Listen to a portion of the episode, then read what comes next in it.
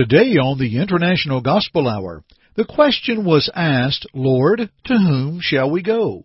You know, friends, as problems in life arise, there is none other to whom we can go. What a study ahead today from the International Gospel Hour. Stay with us. On Jordan's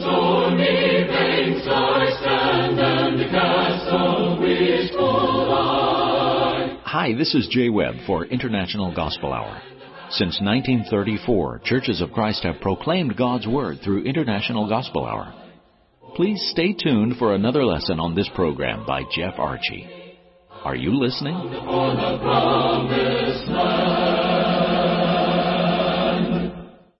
Thank you to our Jay Webb and greetings to all of you. We are delighted that you join us for our broadcast here from the International Gospel Hour.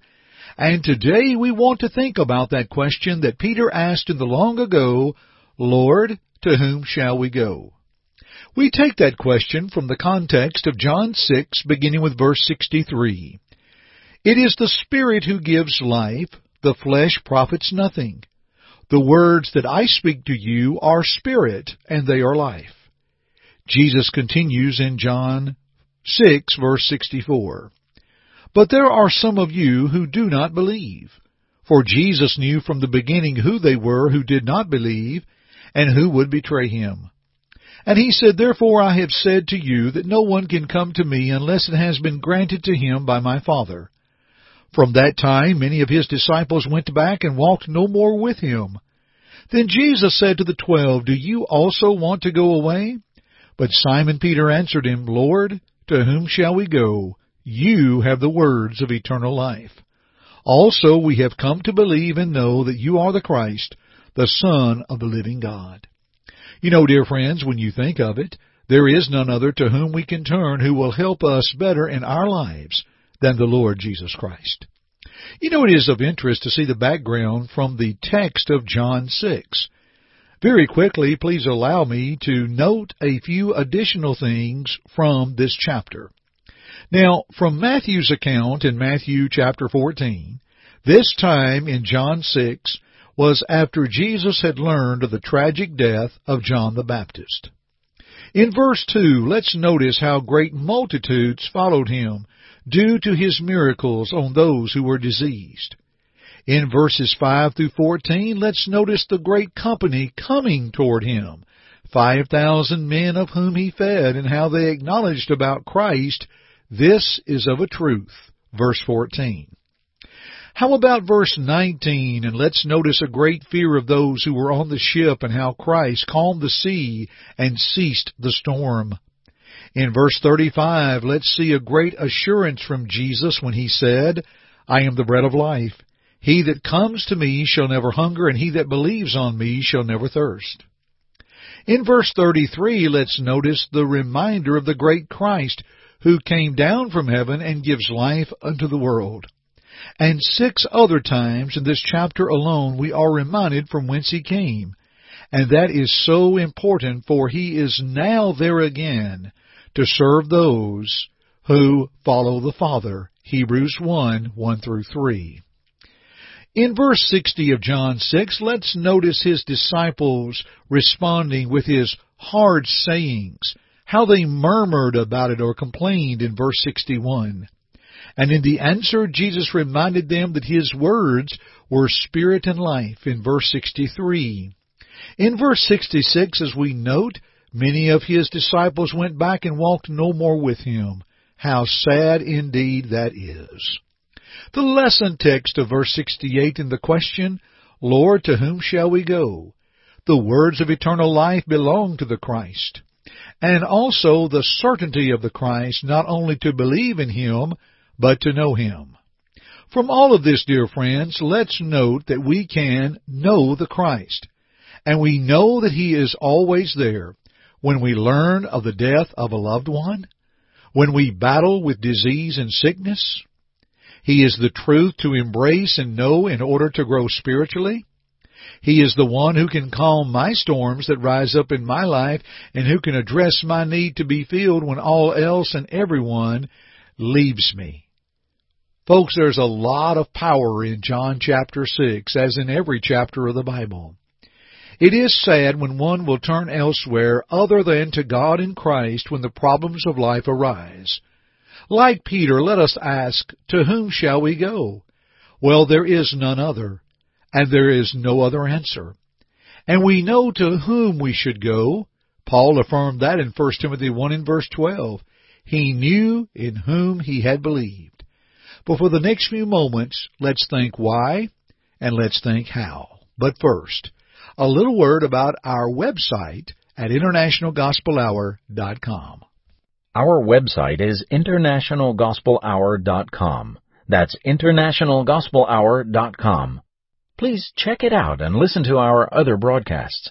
Learn more of our history, download our app, request our free newsletter and free Bible study. Also, check out our free resources available from our fellow laborers in the gospel.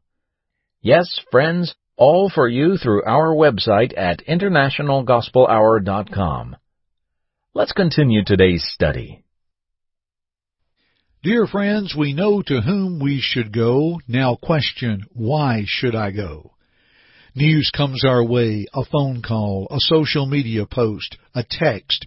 My, are we not faced with some of the most challenging of times when illness, sickness, death arises, struggles within family, struggles within our faith? Job was so right in Job 14 and verse 1 that man that is born of a woman is of a few days and full of trouble. And Jesus knew that man would have a troubled heart. He said that in John 14, 1 and 2. But he also quickly assures us within that text that he would be there. The wise man that built his house upon the rock and the foolish man that built his house on the sand had one thing in common. It rained on them and it rained hard, Matthew 7:24 and 25. But you know friends, their preparation for it determined their response when it came their way. And so we know whom and we see why we should go. Now let's talk about how shall I go? Dear friends, when adversity comes and troubles arise, what do we do? May I suggest the following to help as a guide to guide us to the Lord who will be there for us. Number one, when you get tough news, all you can do is accept it. It may be health, it may be a death, a stunning announcement within the family. All I know is at that moment, it is the hardest thing to date that you've ever heard or faced. But dear friends, it is there. It is not an it is what it is. Dear friends, it is. It is there. And yes, it hurts us. It affects us. We think on it. We dwell on it. But at that moment, we know what we are facing. We know what is ahead. And now it's time to go to work. We are not alone. Everyone has been there. When the tough news comes, we accept it and we go from there, which brings us to number two. Look for the opportunity at that moment for strength and comfort.